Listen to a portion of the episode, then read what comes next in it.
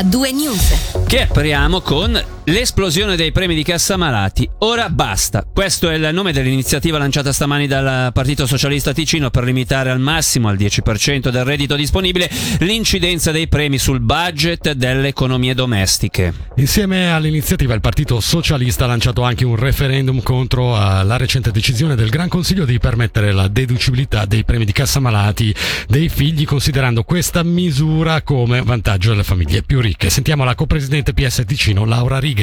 I premi di Cassamalati continuano ad aumentare ed è soprattutto il ceto medio che fa fatica a pagarli. Noi abbiamo provato di cercare delle soluzioni urgenti sia a livello federale sia a livello cantonale in Parlamento, ma purtroppo non è stato possibile trovare una maggioranza. Ma proprio perché il problema è così grave abbiamo deciso di non arrenderci e di lanciare in contemporanea due raccolte firme, una iniziativa popolare affinché nessuna persona, nessuna economia domestica debba pagare più del dieci per cento del proprio reddito disponibile per i premi, ma allo stesso tempo anche un referendum per evitare degli sgravi fiscali alle famiglie più ricche e quindi evitare uno sperpero di denaro pubblico, proponendo di usare quei soldi in maniera più mirata per il ceto medio. C'è proprio un problema alla radice con i premi che continuano ad aumentare, dall'altra parte anche i costi che continuano ad aumentare, i costi sanitari in senso complessivo. Quindi secondo noi a medio termine l'obiettivo deve essere quello di una cassa malati unica con premi in base al reddito e proprio ripensare il sistema sanitario, che attualmente è troppo orientato alle cure specialistiche, a questa dannosa concorrenza tra pubblico e privato, e qua bisognerà veramente il coraggio di portare avanti delle proposte che riformano completamente questo sistema.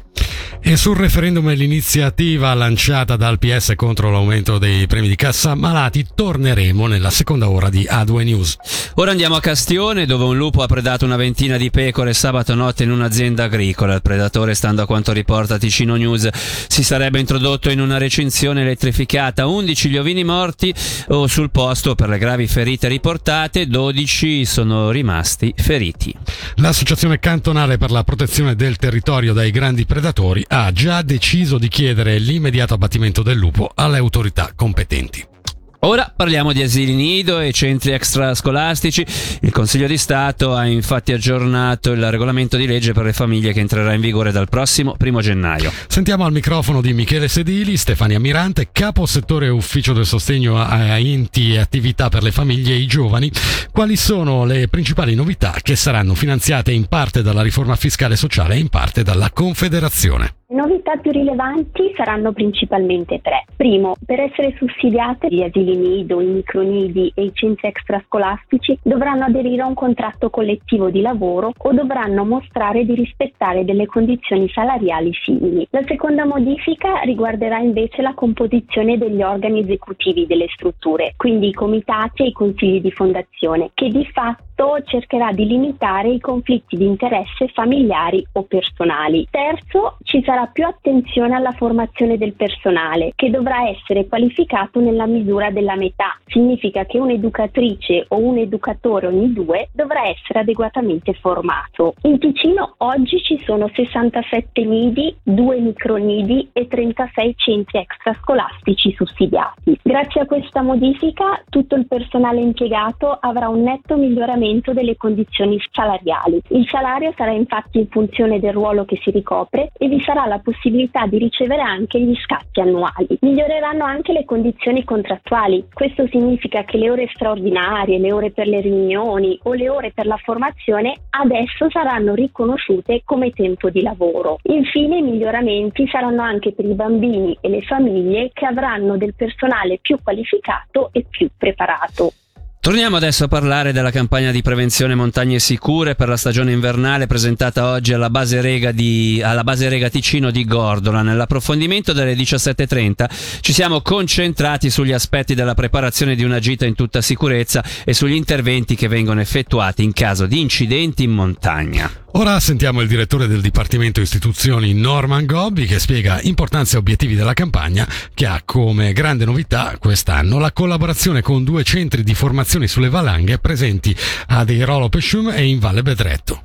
E la montagna sta attirando molti appassionati che vedono la possibilità di fare attività all'aria aperta in maniera sana eh, per tenersi in forma, ma è importante ricordarsi che l'elemento natura e l'elemento montagna non sono a rischio zero, quindi dobbiamo considerare i rischi che la natura può nascondere e soprattutto la coltre nevosa può nascondere sotto questo bianco manto. Quindi uno degli obiettivi che abbiamo come Montagne Sicure è quello di rendere consapevoli di questi rischi, evitandoli beh come? Attraverso la sensibilizzazione, la prevenzione, la formazione e poi anche la spiegazione di cosa fare in caso di bisogno. Grazie alla buona volontà di tutti abbiamo attorno al tavolo quasi tutti i partner, se non tutti i partner, che concorrono a una campagna di prevenzione in ambito di montagna sia d'estate come d'inverno. Questo grazie da un lato alla buona volontà ma anche al senso civico che tutti ci riunisce nel garantire una sicurezza, di voler garantire beh, un piacere con l'elemento natura, con l'elemento montagna, ma che evidentemente deve essere garantito attraverso una corretta prevenzione prevenzione, preparazione, formazione e soprattutto anche consapevolezza. Vogliamo dire magari chi avete coinvolto come partner? Partner sono tanti, l'amministrazione cantonale, abbiamo la polizia cantonale, l'ufficio dello sport, il dipartimento del territorio con i suoi servizi per quello che riguarda i pericoli naturali, abbiamo partner sul territorio ticinese che possono essere i club alpini,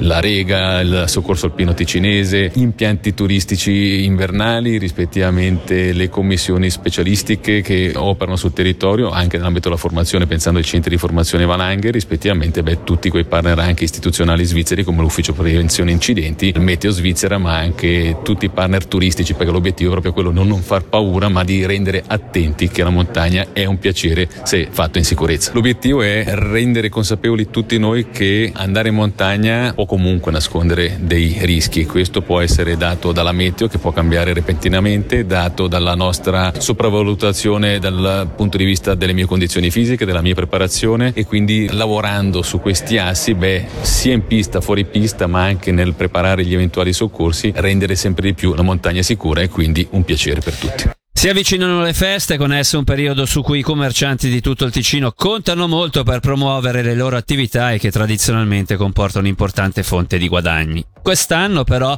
complici gli anni difficili da cui arriviamo a una situazione internazionale che crea instabilità e insicurezza, la stagione degli acquisti natalizi non è all'altezza dell'anno scorso. A confermarlo è proprio Lorenza Sommaruga, presidente di Federcommercio Ticino, che però è ancora fiduciosa negli acquisti dell'ultimo minuto e di quelli subito successivi successivi ai giorni di festa. Sentiamola nel suo intervento questa mattina durante il Margenchiello Show.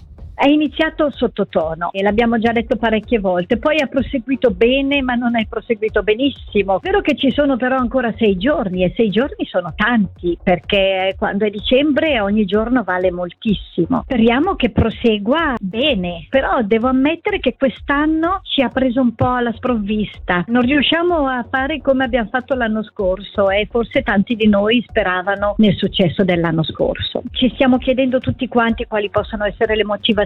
Certamente l'online cresce e continua a crescere, questo è un dato di fatto. Poi probabilmente c'è un po' lo spauracchio delle spese e quindi probabilmente acquistano meglio, che non c'è male, eh, e un pochettino meno. Chissà, forse hanno fatto tanti hanno fatto dei doni in busta e allora verranno ad acquistare poi dopo Natale e noi siamo qua ad aspettarli. Però evidentemente c'è qualcosa che sta cambiando. Chi lo sa, magari in futuro il Natale non sarà più quel Natale di una volta e bisognerà concentrarsi ed essere ancora più attrattivi e migliori durante l'anno.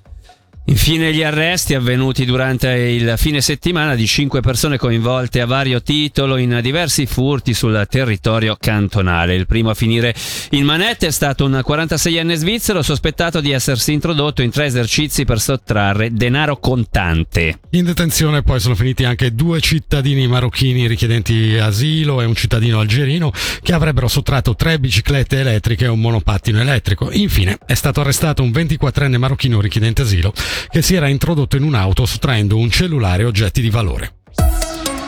A due news. Grande musica, grandi successi.